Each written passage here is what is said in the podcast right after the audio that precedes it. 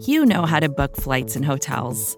All you're missing is a tool to help you plan that unbelievable travel experience. That's why you need Viator. Book guided tours, excursions, and more in one place. There are over 300,000 travel experiences to choose from, so you can find something for everyone. And Viator offers free cancellation and 24 7 customer support for worry free travel. Download the Viator app now and use code Viator10 for 10% off your first booking in the app. Find travel experiences for you. Do more with Viator.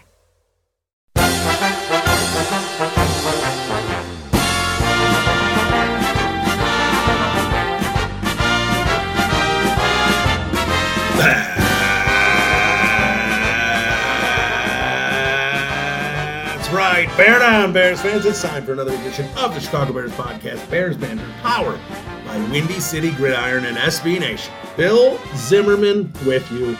And we haven't even gotten to week one of the preseason, but wow, has it been an interesting camp so far for the Chicago Bears. Dan Meehan at Dan Meehan90 on Twitter part of the Windy City Gridiron Podcast Network, will be joining me here in a little bit to go over everything, whether it be the wide receiver injuries, whether it be Roquan Smith and his statement to Ian Rapoport, whether it be Teven Jenkins, well, Justin Fields. We'll get into it all with Dan.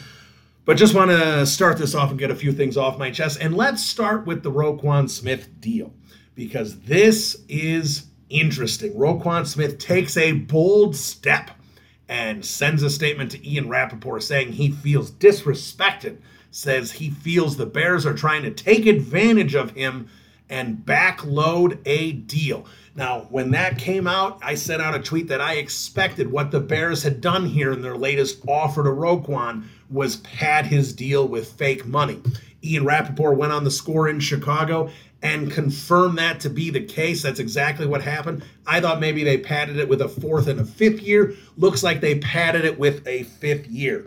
So again, this is how fans and kind of the media look at deals versus how players look at the deals. So what did the Bears do? The Bears probably offered Roquan Smith something around, in theory, what it should be. His contract, again, it doesn't matter if he is the best linebacker in the NFL. And I'm not talking about edges. I'm not, you know, we're not talking about the Khalil Mack of the world and the TJ Watts. I'm talking about actual linebackers, guys that are not rushing the passes, they're dropping in the coverages, stopping the run, whether it be off ball, whether it be Mike, you know, whatever, whatever it might be.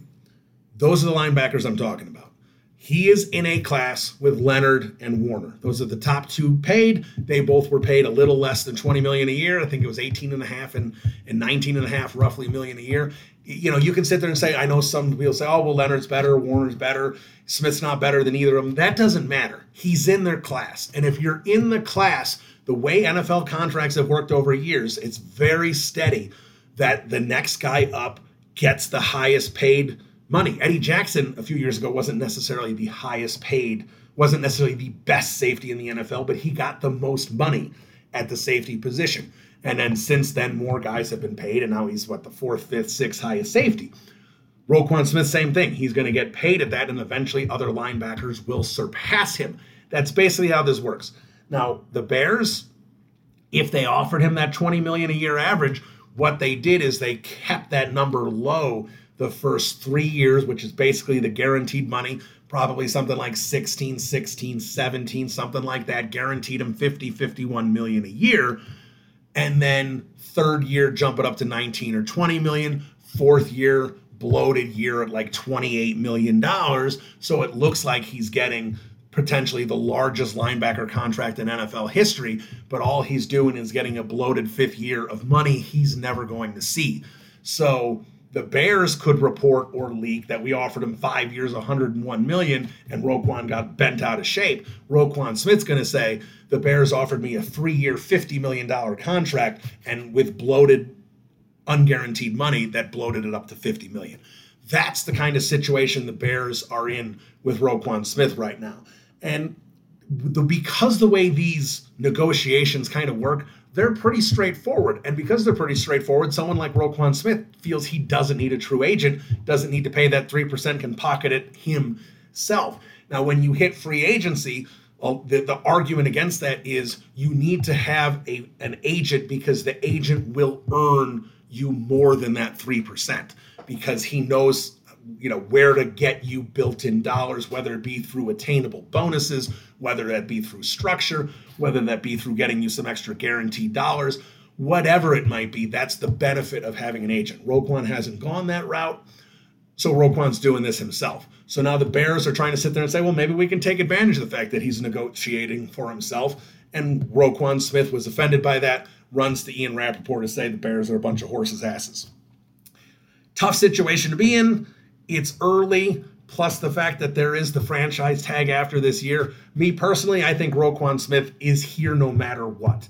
I don't think they're going to trade him. Now, Ian Rapoport did say he thinks the Bears can get first round pick plus for Roquan Smith. And if that's the case, if someone calls Ryan Poles today and says, we'll offer you a one and a three, something like that, Ryan Poles, I think, is going to take that deal. Um, now, again, you can't trade away all your talent. I understand that. Akiem Hicks is gone. Eddie Goldman has retired.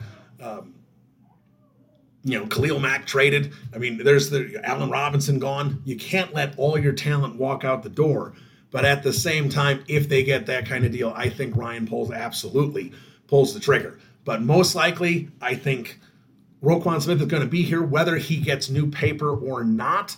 But if the, the situation I would say though is if I'm Ryan Poles and I'm building for the future and I know I don't want to give my linebacker because it's a position a lot of GMs don't value, very similar to the offensive running back. Then in March, when you had a lot of value and you had two years of picks to play with, that's when Roquan Smith should have been traded. You know, if, if Roquan Smith ends up getting traded right now, or or if they try and trade, you know, his value is really only going to diminish.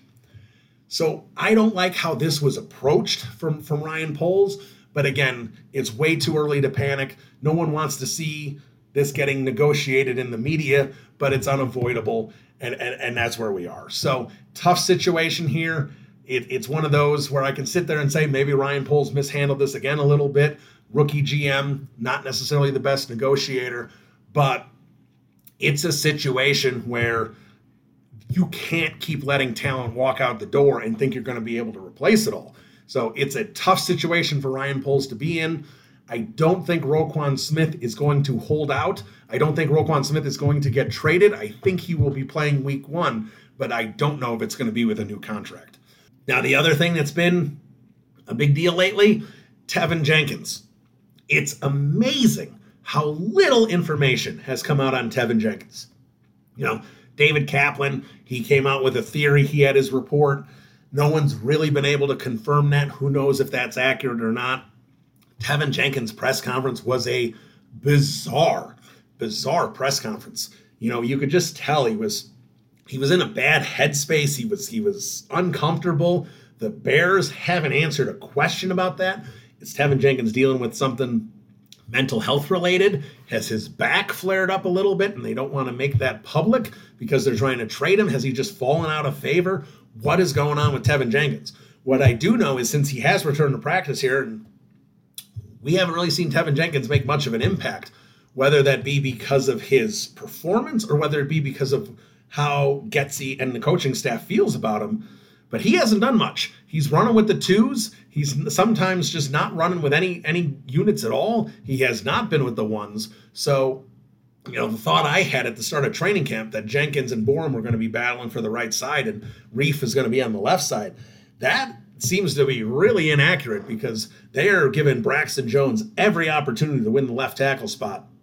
You know, and that is a tall, tall order to ask a fifth round rookie who wasn't exactly playing against the SEC teams either. That's that's a tall order to, for him to make that jump. Let's hope he can do it. He's going to be a if that's the case, he is going to be critical to keeping Justin Fields upright and healthy this season.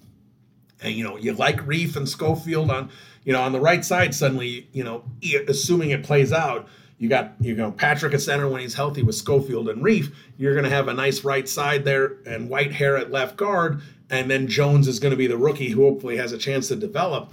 But you know, you know, again, you're talking about day three rookies. These are guys who don't usually contribute in year one. So the fact that Braxton Jones appears to have the leg up on Larry Borom, I know they're not necessarily competing directly against each other because Jones has been on the left and Borom's largely been on the right. I know Borom's playing a little left this week as well, but you know the way it's kind of looked to me is Riley Reiff here is going to be the the starting right tackle, and Braxton Jones is going to be the starting left tackle.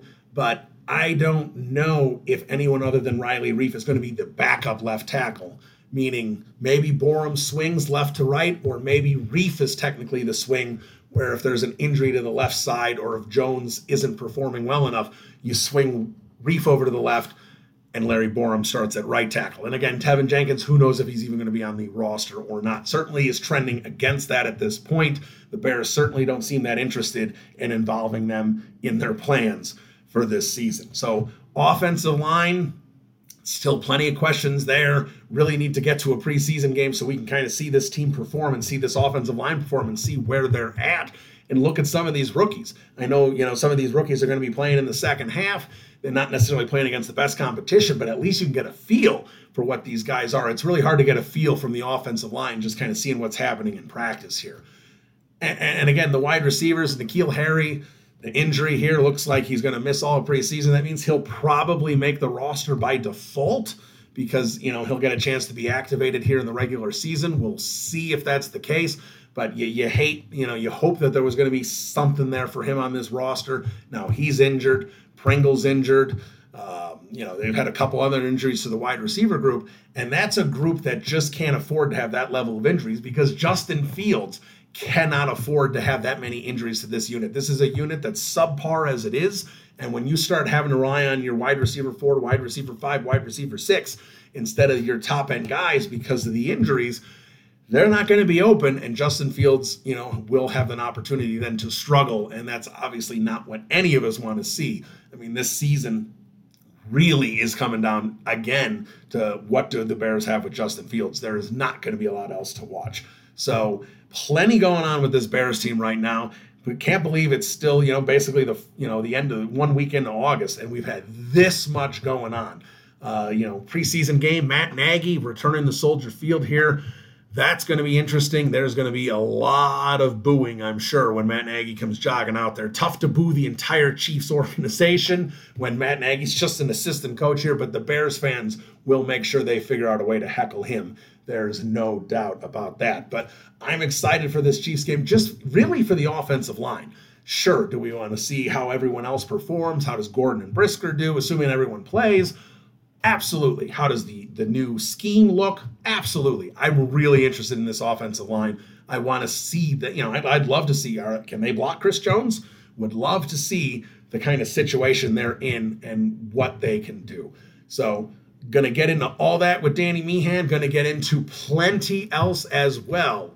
We're to do it right after this break. Bear, Bears Banter, Bill Zimmerman. We'll be right back. It's only a kick, a jump, a block.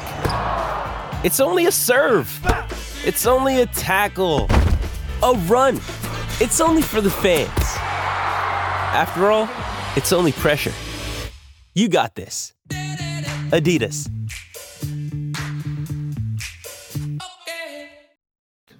All right, welcome back into the podcast. Very excited for this guest because you know what? He knows what he's talking about. I don't, he does. That's why we have him on. He is at Dan Meehan 90 on Twitter. You can hear him on the Windy City podcast channel, and he joins us now. Danny Bill Zimmerman, how are you? Oh, Bill, I am nothing if not making it through the days, but there's no such thing as a bad day, right? So, um, well, that depends on if you're uh, Ryan Poles or not, because he's had a bumpy day. Roquan Smith. Uh, so let's just let's not bury the lead. Let's just jump right into it. Roquan Smith, as we know, holding in decides to take the negotiations public and he is not happy. So he uses Ian Rapoport as his as his microphone, says the Bears aren't negotiating in good faith. He feels disrespected. Um, so it's kind of interesting because I think a lot of people who follow NFL negotiations sit here and go, these negotiations a lot of times are pretty straightforward when you're dealing with a player as a high level as Roquan Smith. You know, you don't have to argue if he's better than Fred Warner or Darius Leonard. It doesn't matter what matters is, is he at that level? If he's at that level, then he's the next guy up. He beats the best contract. Leonard has the best contract. So you're looking at about five, 155 million guaranteed, give or take, you know, play with the numbers a little bit, but that's it. So you kind of feel like these numbers, these negotiations should be straightforward, but it doesn't look like this one has been at all. No, it doesn't. and it's hard because I and I get where people are coming from when they say, well, he's not Darius Leonard, this, that, the other. He's not Fred Warner. He's only been on that one playoff team years ago when he was a rookie, right? So that was his rookie season. So it's like he's an off-ball linebacker in a league that doesn't really value him like that anymore. And it's like really outside of like Fred Warner and Darius Leonard, or uh, what does he? Shaq Leonard now, I believe is his, well, it's his true. actual right. name.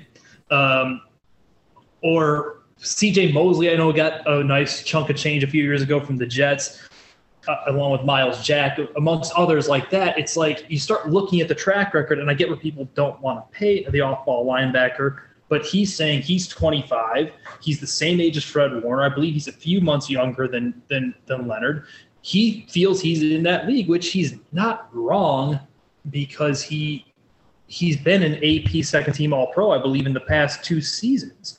So he initially had committed to UCLA, which I know top recruits decommit and commit all the time, but it was because UCLA didn't want to give him something that he wanted. When that's why he went to Georgia, and then he ended up when the Bears drafted him, he held out, I believe it was almost a month holdout. I think 29 days was the actual number over helmet issues and use of the helmet when tackling when that was a rule they had just passed. So we know he's not going to just give in on his demands on his side either. Yeah, and and kind of here here's where I am with this. Um, with with kind of how this negotiation has, has been handled. And I threw out that number, the five 155, because that's just kind of I think where it needs to be just kind of based on looking at the position. Well, so that, and you got to factor in the percentage of cap going up. The cap is only going to keep going. Right, right. And that's why I always say it doesn't matter if you're the best at the position. You don't sit there and say, well, Leonard's better, so he shouldn't get as much as Leonard. That's not how it works. He's the next guy up. He beats, he gets the top contract. And when it's the, the next, you know, linebacker, you know, whoever that becomes, you know, I'd have to look, you know, who's due in a year or two, then that's the person who's going to go after that. So it's it, it's just how this works. And I get the linebacker position, and, and as you mentioned, it's not one that's it's not valued like corner. It's not valued like edge. It's not valued like a disruptive three tech. I I, I get all that. Uh, you know, it's in a way, it's kind of the running back of the defensive side of the ball. A lot of people think it's replaceable. Now, Roquan's game does set up well for the modern NFL with his coverage ability and all. But if you're Ryan Poles, you're coming in, you're assessing this this this team, and I get it. Your best player is Roquan Smith. You know, if you want to make an argument that the best player was Khalil Mack, and you traded him away, you can't trade away everyone right when you show up. But if you knew that you weren't going to give Roquan Smith $100 million. And, I, and obviously, we're not privy to the specifics of the negotiations, so we don't know exactly where the Bears are willing to go. But if you're not willing to go there, then this is something that you should have dealt with in March when you probably could have gotten, you know, potentially a first round pick for Roquan Smith in this upcoming draft. There's a lot of things you could have done. Now you're going to be, if they do decide that they have to trade him, you're going to be in a little bit more of a, of a pinch because the other teams know you're in a in a tough situation. It's like the same thing with Teven Jenkins. We'll get to him in a little bit. And it's now it's I understand the Bears. The Bears can sit on him for a year. They've got the they've got the uh, franchise tag they can play with. I, I get all that, but I just feel like if you weren't willing to pay the linebacker what it's due, and you want to say it's inflated and, and and bloated right now, I get that. But if you weren't willing to pay that, you should have approached this negotiation differently. Well, and that's the other part of it that I was about to bring up. That how are you willing to go broach the subject of a contract with him, knowing full well he's self-represented or represented by himself, and that he, you know what he's probably wanting. You're not dealing with a Drew Rosenhaus or whoever you might be dealing with to get to him of what he wants. You're dealing directly with Roquan. You knew what he was asking for, and and that's why it's negotiations. Now, obviously, it the same thing happened with Darius Leonard, or sorry, Shaq Leonard last year when they extended him. He was asking for the moon, the sun, the stars, and the universe. And he came back to Earth where they eventually settled on his new deal. It sounds like, based on what we know, which obviously Rapoport is going to give you the player side because clearly he got those screenshots from Roquan himself. But when he was on the, a radio spot here in Chicago earlier today, he was saying that there were parts of it that were new milestones for the linebacker position, and probably in terms of total value.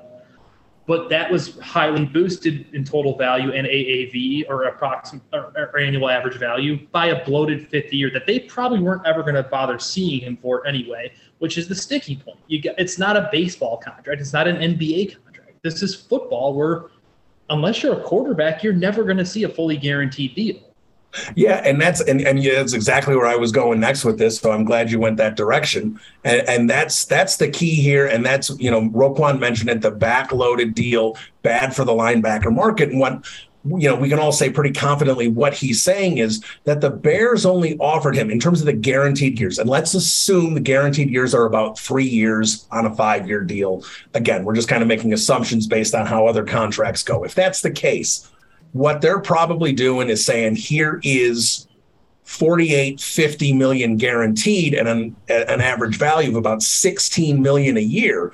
And then what we're going to do you know maybe in year four we'll jump it up to 19 and then in year five we're going to jump it up to 25 26 27 million to jump your aav up to 18 19 20 million maybe even tw- over 20 million so you can beat the leonard contract right? The leonard is 599 or 98 98 i think was the number. Yeah all right so 590 i don't i don't have that pulled up right now but that's what i believe. Yeah so let's say it's 598 so you're going to give Roquan 5 and 101 or something but that last year it's really more like a 3 year fifty million dollar deal, or you know, even if they want to, you know, four year, eighty million, you know, not eight, you know, seventy five million dollar deal, whatever it might be. But what Roquan is saying is, no, I need a legitimate 20 million a year, most likely. Now, again, Roquan could be asking for 23, 24 million like Leonard did last year. And he, you know, he may be willing to come down here eventually. But what the Bears did, I think, is they probably countered with Roquan with this new offer that they thought he was going to like because Ryan Poles' press conference, he was not, you could tell he was not happy with the situation. And Roquan Smith called BS. He sat there and said, This is a BS contract. And I'm guessing that's where he felt disrespected because, as you said, he doesn't have an agent. He's self represented. So they're like, Well, we can make Roquan think he's going to be getting all this money, but he's not. So it looks good on the outside, but in terms of the actual value of the deal, it was not a good deal for him. The, the other part about this is I, I know it's become some some things I've seen on Twitter, some things I've heard listening to the radio while on my own time at work today. Um, it, you, you, get the sense that people think he should have hired an agent, and it's like if he really wanted new money, I harken back to you know you compared this to the to, to, to the inside linebacker position to running backs on defense, running backs of the defense. This, I think, this is probably where where it would have gone anyway he wants his paper. He doesn't want to keep running into things full speed without some sort of guarantee. It's the same thing Ezekiel Elliott did, I want to say, with two years left on his rookie deal some years ago.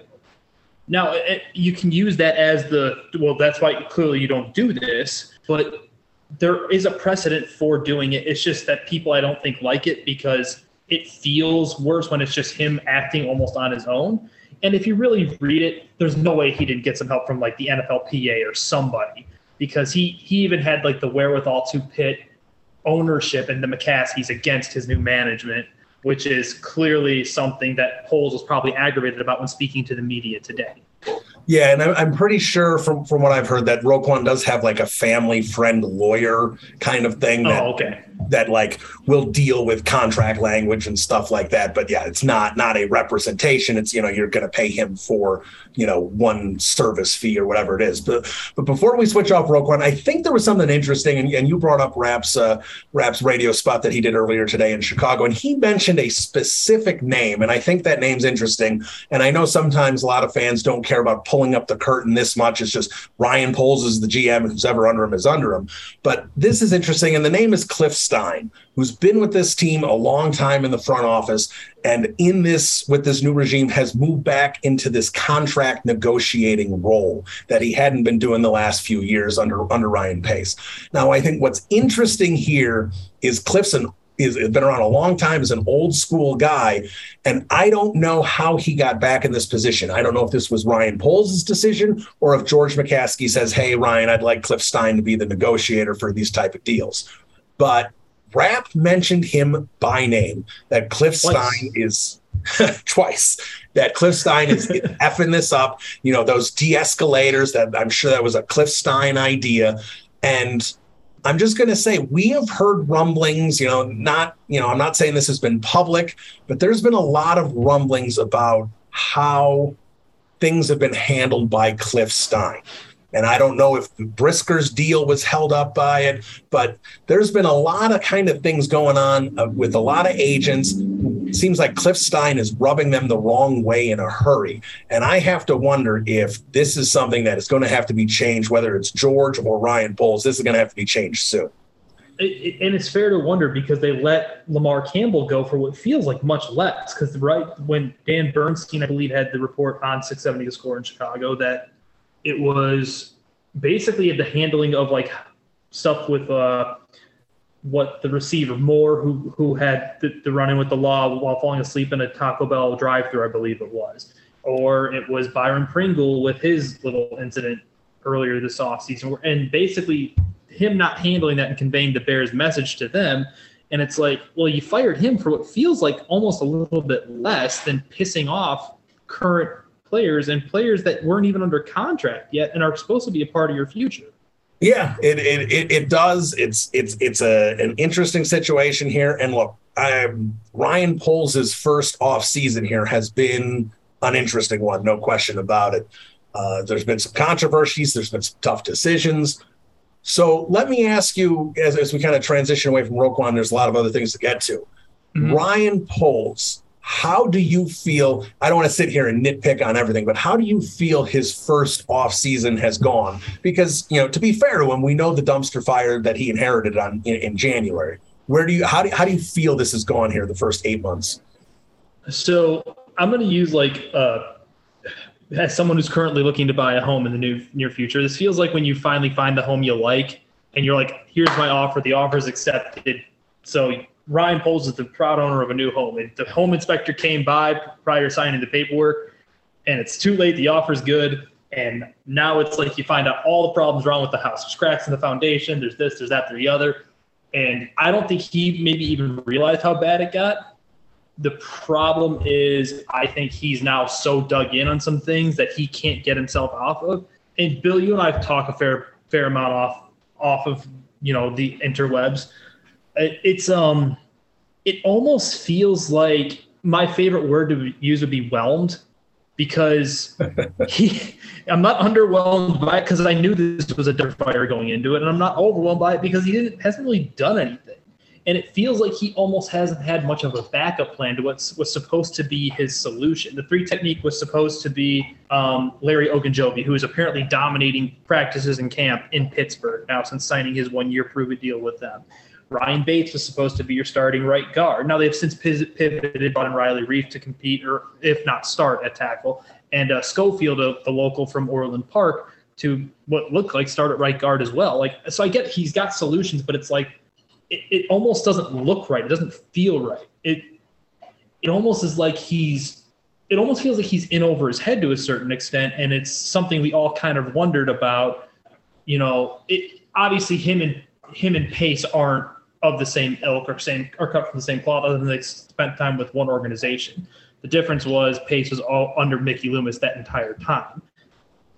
Poles has been under different regimes. They just kept him in Kansas City, but it's fair to wonder, like, did they make like we knew there was going to be growing pains, but is it possible that maybe they hired him a year too early, or do we not know? Like, give him time. Obviously, I'm not saying one way or the other that he's doomed or he's going to be great, but it certainly is a very whelming off first off season for him to say the least. Especially when you factor in the biggest, the biggest piece of this is Justin Fields. and he hasn't really done much. It feels like, or, see, or not feels like, but clearly shows that to help what's supposed to be the future of this Chicago Bears franchise at the quarterback position you know, we'll we'll have to absolutely get in the fields here in a, in a little bit, and that and that's you know, look, I'm I'm not going to rehash everything. Anyone who listens to this podcast knows I've lost it a couple times in the off season about some of this this, this approach from Poles. Now again, if I'm looking truly big picture, you know, a lot of this season was you know getting the cap squared away, you know, get, getting the right people in and and, and fitting the the flu scheme and and everything they wanted to do. So I understand this is just an, an adjustment year but he Poles is coming into a, a situation for 2023 where he's going to have, you know, one would assume a high draft pick in the first round, something he's going to be able to do some damage with, and a lot of money that he's going to be able to spend. A lot can happen here in the next, you know, seven months before we get to that point where it's free agent spending and getting ready for the next draft.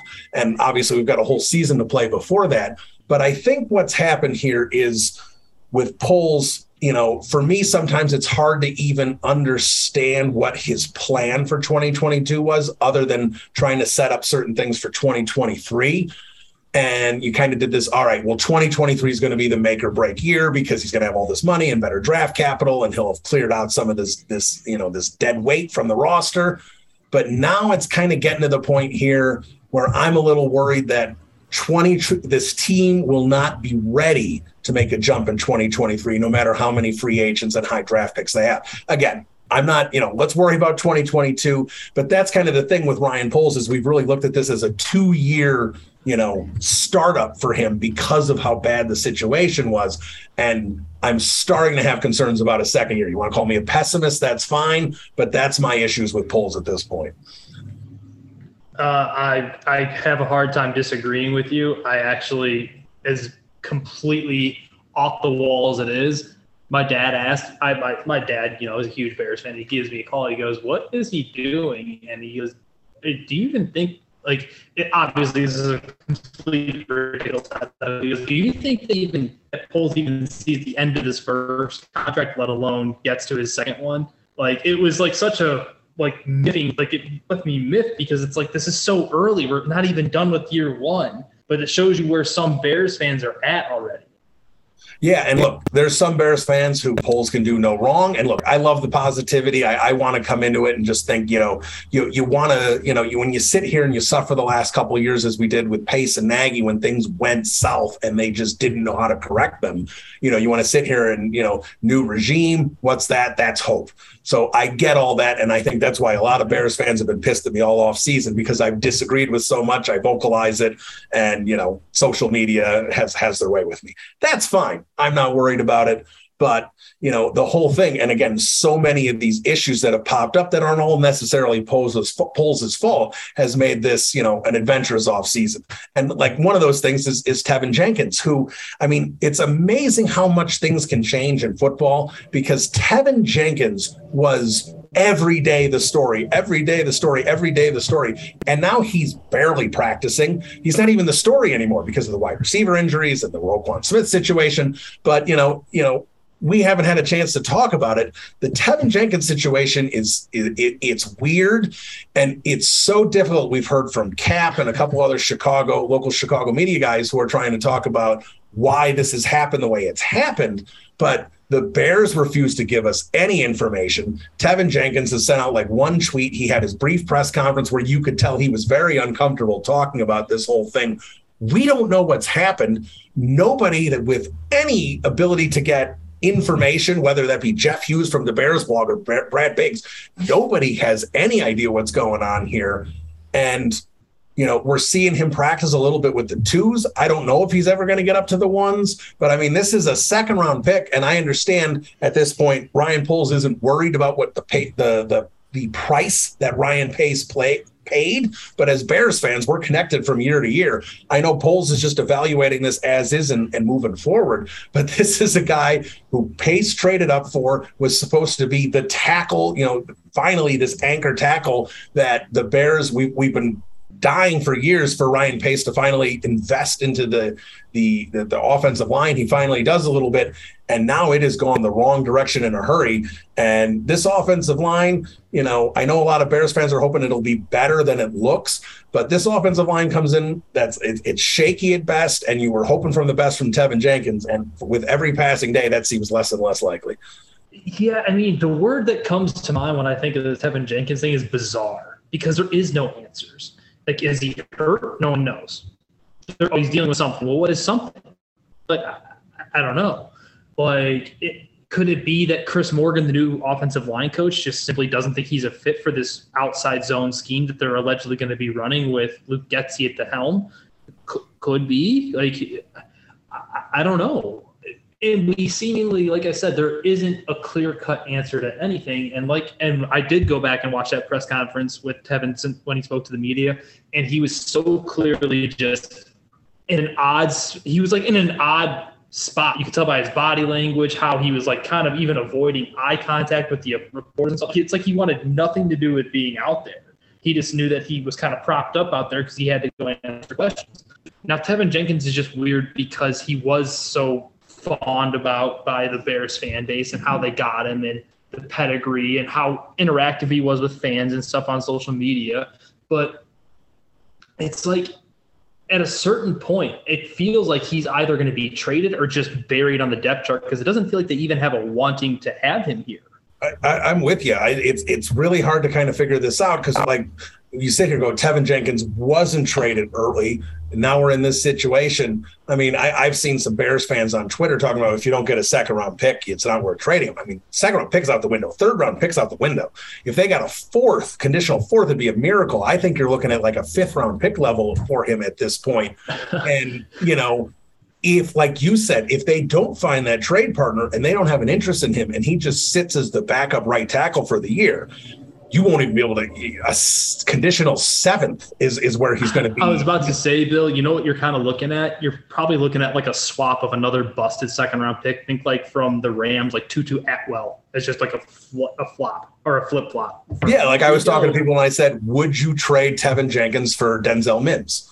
Like that's the kind of thing you're, you're looking at there with, with, with, these these you know busts in essence. And I hate to call Teven Jenkins a bust at the point where the man's barely played any NFL football at this point, but the Bears just don't seem to have any interest with him. And you talked about, it, and I, to me, and, and you know, as as a media person, maybe I look at these things too much, but just the way they put Teven Jenkins out there for the press conference with Poles or or or Eberflus not talking first and kind of setting up. And we're happy that Teven's back at practice and taking some of those initial blows from the media and just kind of letting Teven out there and, and let him they deal with it. It, it. it, felt a lot like when Tim Tebow was moved to the Jets. And I don't know if a lot of people remember this. I, I, I was in New York at the time when Tim Tebow went to the Jets, they just put him out there for a press conference. Nobody went out there with him, not the GM, not the coach. And he just sat out there for like 35 minutes while the media just hit him with questions after question. And they just let him out to, to rot. And I feel like that's what happened with Teven Jenkins. I understand it was only seven or eight minutes, but it was just it was just an odd way that they they handled it's almost it. like it's almost like they made him a martyr. Like you're dying for this purpose now. So go ahead and go take these arrows, kid. Go have yeah.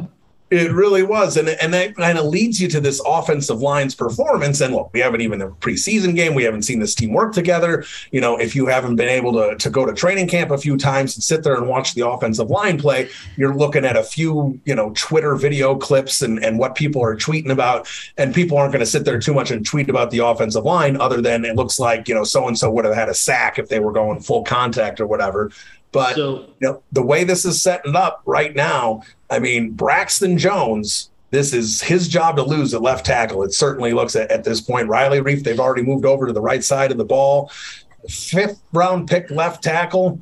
That's, you know, you, as a rookie, Southern, that's going to be interesting. Southern Utah. Yeah that's a big jump and that's a big ask for for Braxton Jones. And again, we, we don't have a, a, enough information to go on at this point. Clearly, they have to be happy with with what they've seen, but at the same time, like you sit there and go, you see a, a video that someone sent out. Uh, oh, Braxton Jones is ready for for week one, and it's because he didn't let Sam Kamara, you know, on a one-on-one drill get to the quarterback.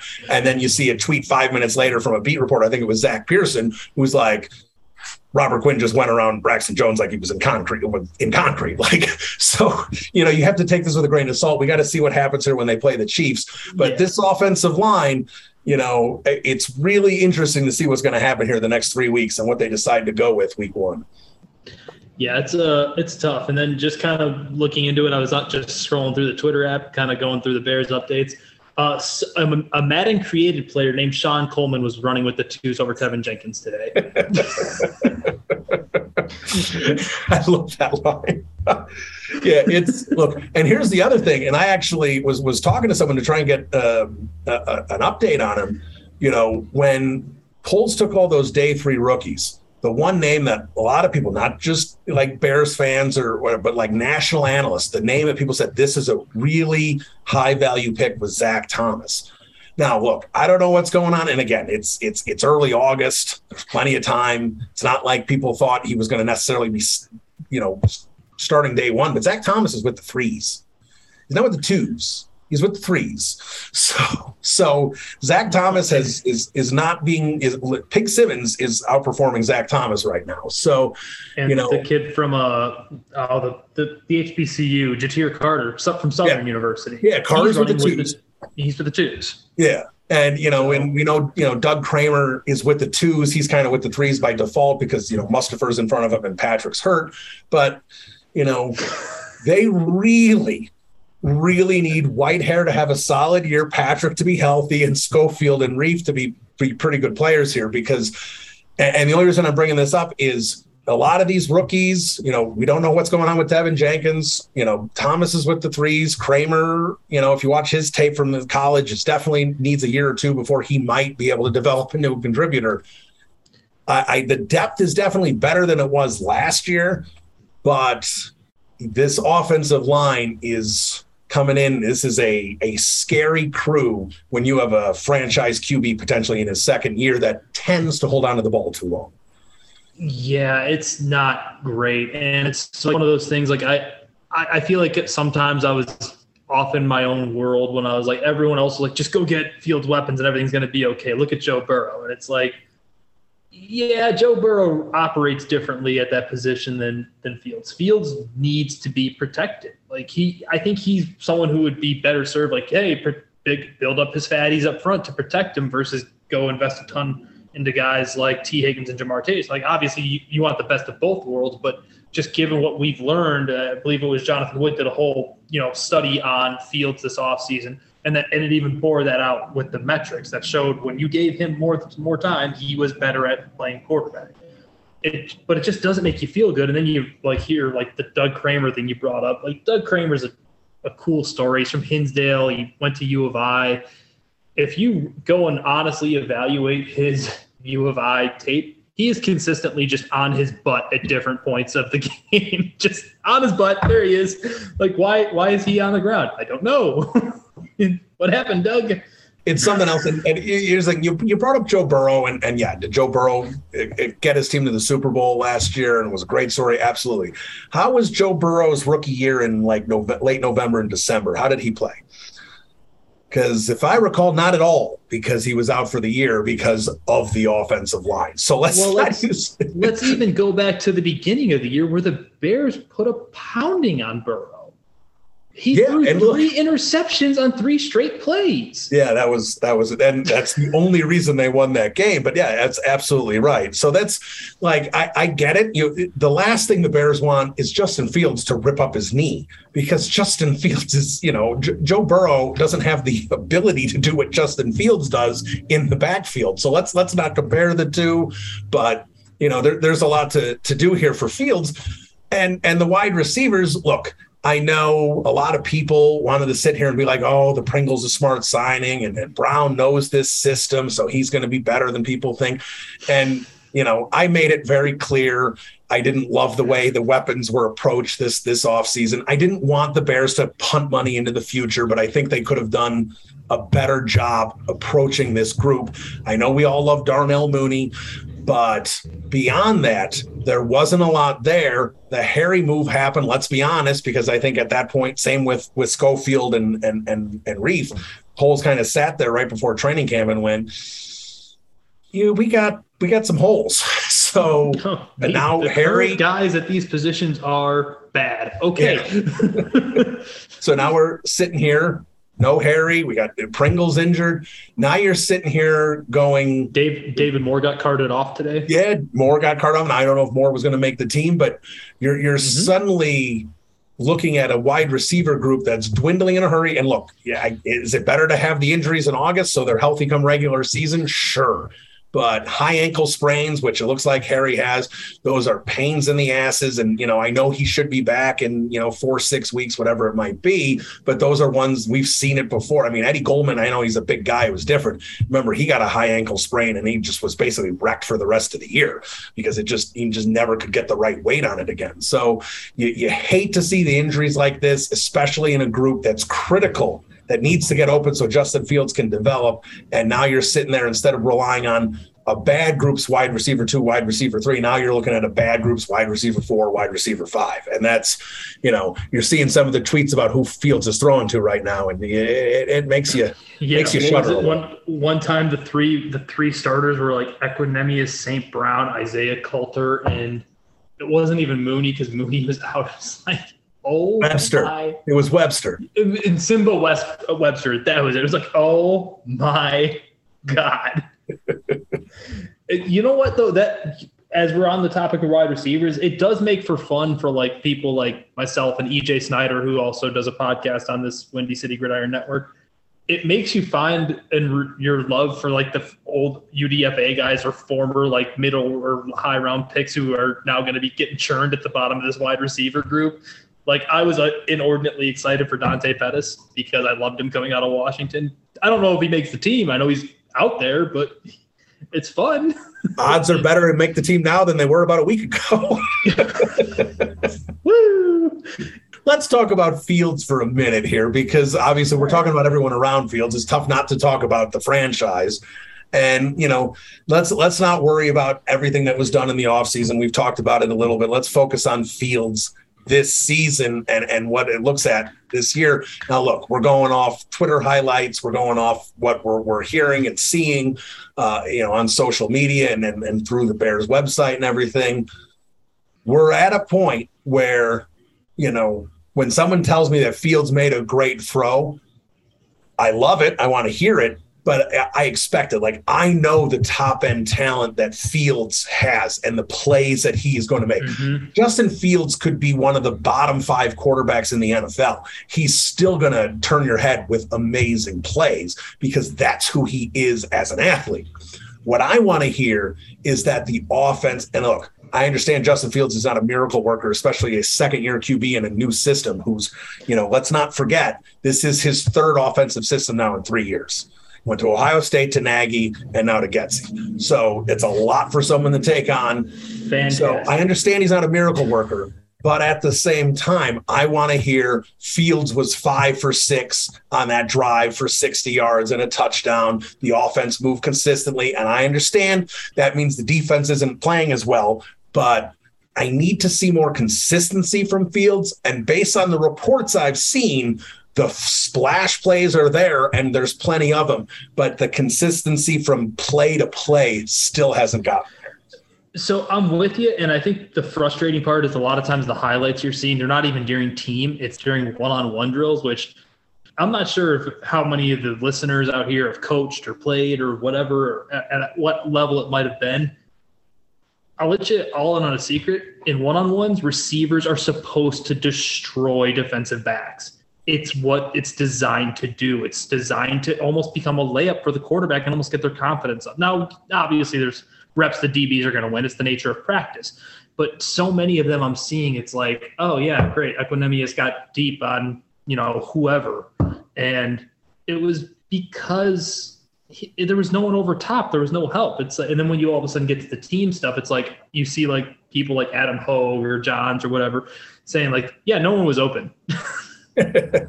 like, oh, you know, because they had to, you know, go against fronts and real coverages and things of that nature. And I'm not trying to downplay the one-on-ones to like not get people excited, but it's like you have to put it in perspective is what I'm what I'm saying.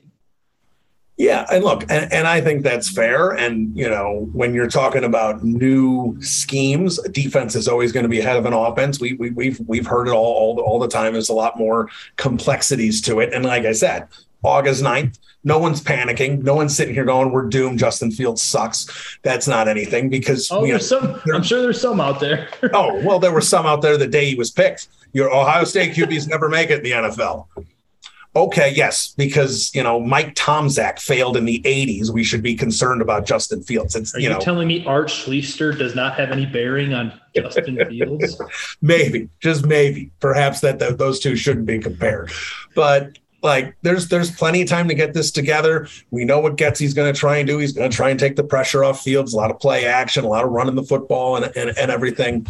But at the same time this season, and this is what I've been stressing this whole offseason, this season is so important for Justin Fields and for the Bears because this situation is, you know, and this is like, I'll bring up the Arizona Cardinals, right? The Arizona Cardinals go in, they go get Josh Rosen. After a year, they stunk. Now they have the number one pick in the draft. Kyler Murray do they and and I sat there and said there's no way they're going to abandon Josh Rosen after a year and go take Kyler Murray. I, I sat there and I I'm dead wrong because they sat there and said, you know, they they they looked at their year of tape with Josh Rosen and said most likely this ain't going to be it, and they moved on and, and grabbed Kyler Murray. If the Bears are bad, and I understand Bears fans, we, we don't even haven't seen this team play. You can't just assume they're going to go five and twelve.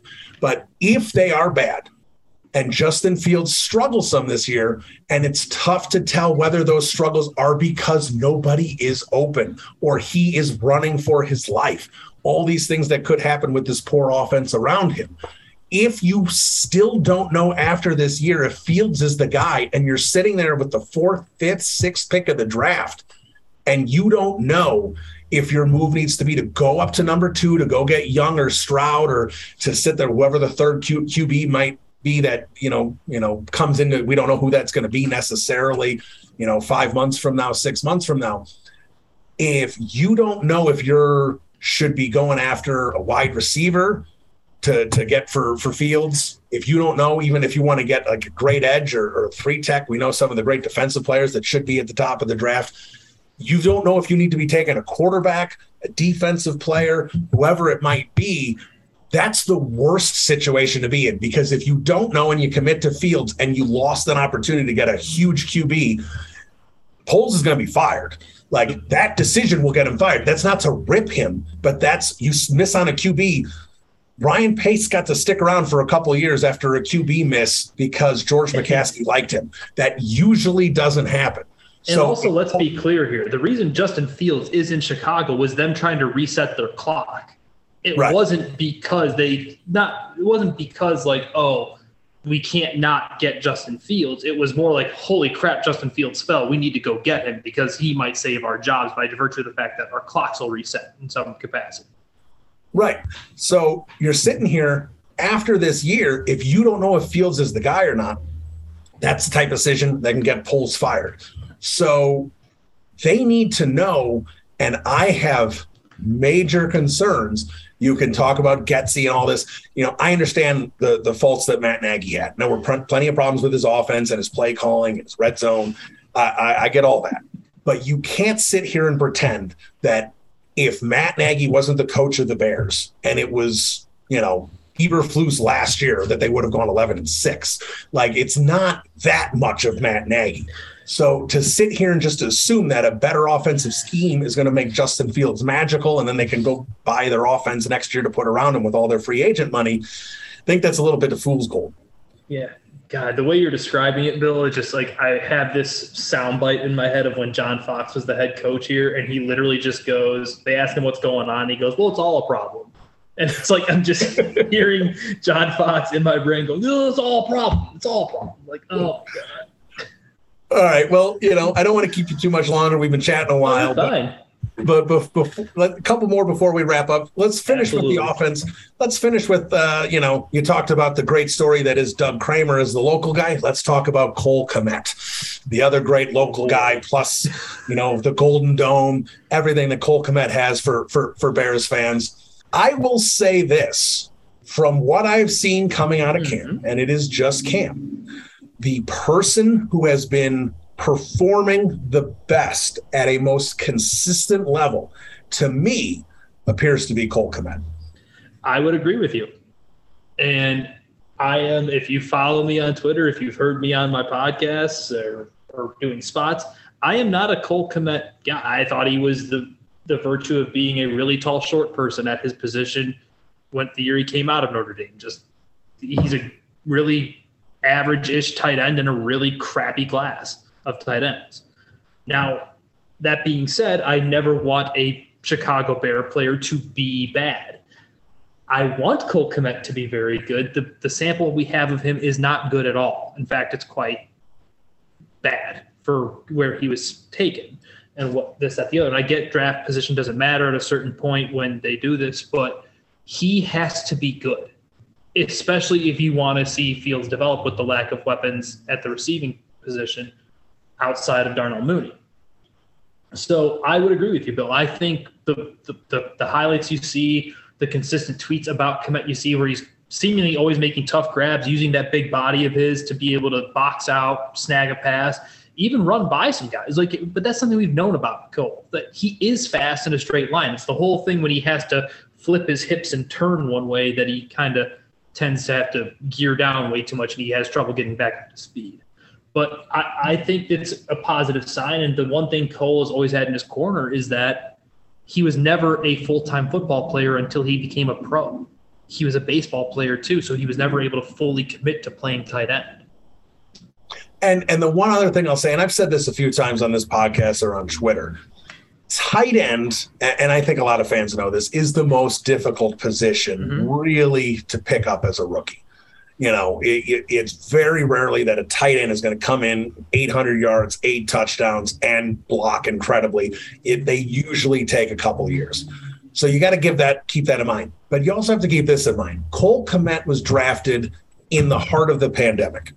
He had no OTAs. He had no preseason games. His first off season sucked, and it wasn't his fault. But he basically had a few practices, and they were weird because they had all the the COVID restrictions and the guidelines and separating everyone. And so, going into week one of his rookie season, wherever he was, he was much further behind than rookies usually are at that point. Mhm. So then he has his rookie year and his second year, and I understand you have to speed up the learning curve.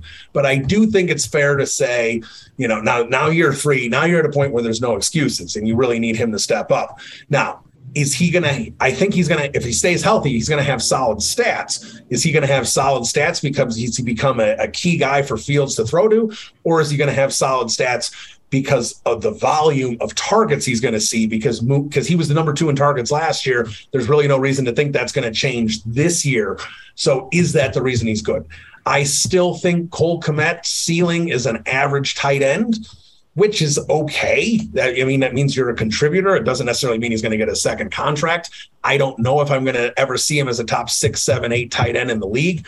I want him to prove me wrong. I want him to show that he's a top 10 Nothing tight end this that. year um, but again, we've got a long way to go with him. Love to see what kind of he does in the preseason here. See if he spark if if he flashes a little bit and build some confidence going into the into the regular season. Because I think Cole Kmet's one of those guys where a lot of Bears fans are on complete opposite ends here, and that's the one guy I think that the Cole Kmet supporters probably have the best chance to tell the the guys that doubted him. You know, I told you so. And I think pretty much every doubting Bears fan or Bears analyst on Cole Kmet Mhm. would love to be proven wrong. Absolutely. Now, on the defensive side of the ball, a little tougher to get into it too much because you know, you know, it's tough to sit there and know if a defensive lineman is dominating and, and you know you're not focused on the running game as much right now, especially in practices and whatnot. Roquan's not even on the field, so you know we don't really even care what Adams looks like at linebacker because he's going to barely be on the field, assuming Roquan does eventually sign. But let's talk about the secondary because I think that's that's a, a fair conversation to have, whether it's how they're looking one-on-one drills or a little bit in team. Secondary to me looking very inconsistent, and that's not a complaint. I'm okay with that. You've got two rookies out there, Brisker and Gordon, who, in all from all views, appear to be making plays early in camp. You love to see it. Also getting beaten in, in camp, expected. They're rookies, no problem there at all. Mm-hmm. But the other guy who I've seen a lot of ups and a lot of downs, and I was hoping to see less of that, is Eddie Jackson. Eddie Jackson is got to be making Matt Eberflus pull what's remaining of his hair out because it, it, this defense, you know, it, I, I, think I've said it at nauseum on different shows and on the timeline. There, there's a reason why so many Bears fans like the Eberflus hire. It's it's a feeling of comfort, right? We we we understand it. We recognize it due to Lovie Smith and Rod Marinelli and those guys being here for so long. But the reason the cover two defense and or this rendition of it has lasted for so long is because it's about assignments and being able to do your job. And I just heard Tom Thibodeau in my head. Um, um, but there's a level of consistency that has to be done with. And if there's one thing Eddie has not been since that breakout year that earned him the big money contract, it's consistent, whether it be his tackling or his his interceptions and forced fumbles or lack thereof. And I get he's had some call back taken away from him, this, that, the other. But at a certain point, the the anomaly was the 2018 season. It wasn't what we're seeing now. Maybe he is just an inconsistent ball hawking safety, which is fine, but it it's got to be infuriating because you see the cap number, you see what he really could mean to this team, and I I for one thought that someone like Eberflus who would put him in that you know two high role and let him be able to not be in single high so much or go back to kind of what he was doing under not under Pagano but under uh, Fangio. Fangio and having a second partner up there to kind of split the field with him would, would make his life a little bit easier. But so far, and I, I get it's early on in this system and early on under, under this coaching staff, it doesn't seem like much has much if anything has changed. Like, and it's like like you said, it's got to be frustrating. Yeah, and and look, um, like I said, Gordon and Brisker, I you know it's early. They've made some nice plays. That's great. That's that's all they need to be at this point. We'll see how the preseason develops. You still expect both of them to be starting week one against San Francisco. And Eddie, and obviously Eddie, assuming healthy, Eddie Jackson's going to be out there as well. But I mean, the, the bottom line here is if if Brisker can be the Amos type and really free up Eddie to do what he does best, which Clinton Dix and Gipson and, and, and, these other safeties they've rolled out there really haven't been able to do that where Eddie can excel. I mean, Eddie's at a point where, you know, and if they decide to part you know ways after this year it's going to be still be a pretty hefty cap they can you know hit their, they can eat it because of the amount of money they have but I don't realize if Bears fans quite realize, and yeah, I could be wrong, but I think Eddie Jackson is playing for his job for 2023. I don't think he has anything I, guaranteed beyond this year. I agree with you. The term I actually used for him earlier this offseason was this is put up or shut up time for him. Because all we hear about is how he, you know, he had the quote a couple years ago, like, "Oh, you don't pay me to get to make tackles." This, that, the other. Like, you know, you're a safety, dude. That's part of your job. You're a defensive player, especially in this defense when the like the way the cover two works, it's about what's up the middle and where everything gets filtered and flows to. So it's three tech, it's will, it's nickel, it's safety. Those are your like your in order like what's what what's matter what's meaningful in this defense and what they truly need. It's why Kyler Gordon was selected so high. He's not probably like I don't think he's playing outside not right away. At least I think they're seeing him inside. So he's been he's been named nickel a lot in practice. Absolutely. So I, I, I really think that you are correct on your stance on on Eddie. That he needs to prove that he's worth this money, or they might just eat it. They they've proven a willingness into the rebuild to eat the money. They traded Khalil Mack and their dead caps up over what 50 million? Yeah up over 50 million. And and that's the thing with, with eddie jackson. You want to sit there and have the quote that i'm not paid to make tackles okay fine if you're not paid to make tackles, that means you're paid to turn the ball over, make plays, and score touchdowns. And you haven't done that. I don't care if they've been called back or not. There's most of those that you could sit there and say they were close, but most of the time, if you looked at it truly objectively, you're like, yeah, you probably got there a little early. So you can sit there all you want and say, I'm not paid to make tackles. Well, you're not doing the things that You're you were paid paid to that. do. So, you know, you got, you got to, it's put up or shut up time for Eddie Jackson. And I do agree with you. I do think there's a good chance when they are in nickel, and we know nickel is the new base, that Gordon's going to be, you know, going to bump inside a lot. Um, but then that question remains: then who is outside opposite Jaylon Johnson? And that prospect still scares me. Uh, Kindle Vildor. No, friend. don't don't speak that into existence. No, you will never go on this podcast again if you speak that into existence. What, you're not a fan of Kindle or Duke Shelley going out there being the sawed off little bastard that he is? No, I, I am not. I am not going to support that. I understand he's probably going. Vildor's probably going to be on this roster. You know, they just don't have enough at this point to replace him. But I mean, uh, let's let's just say what it is. And I understand what passer rating is. Kindle Vildor's career passer rating against is Don't do it to yourself. 135. It's 135. No quarterback has a, a season passer rating of 135. He's done that in two years. I mean, come on. oh It's- god, I'm it's laughing. to free completion. Oh god. All right. Well, that that now- being said, uh, with with the prospect of Brisker, I actually think that both of their second round picks, which much to the dismay of many, including yourself, Bill, but the argument is very much there that they truly did go best player available in the second round at each of those picks. Like And look, and if those are the best players on Poles' draft board, then I'll just say Ryan Poles didn't have the best draft board. Now, again, I like Gordon and Brisker, but George Pickens is making me sound pretty smart right now based on what he's done in, in camp with the Steelers. so True. far. But uh, but again, we'll see. Like I said, don't hate the players, just hate the process. But Uh, before we get out of here, we do have an old friend alert. The Dolphins have acquired a 2023 sixth round pick for the Texans in exchange for Adam Shaheen. oh, Adam Shaheen, how about that? Baby Gronk. Now it's his, he gets his big opportunity. So I, I have to ask your question just because of all the news and stuff revolving around the two specific specific players we talked about to, at the top. Gut feeling on both Roquan and Teven. Are are either of them in a Bear uniform? Is one of them or are neither of them? Roquan Smith will be in a Bears uniform. I think Roquan Smith, even if he does not get his contract extension this month, will be in a Bears uniform. Eventually, he's going to play. He is not in a position where he can hold out. You know, he's going to get, I don't know what his fifth year option is. I think it's about eight, nine million. You you cannot walk away from eight or nine million if you're Roquan Smith. You just can't do it.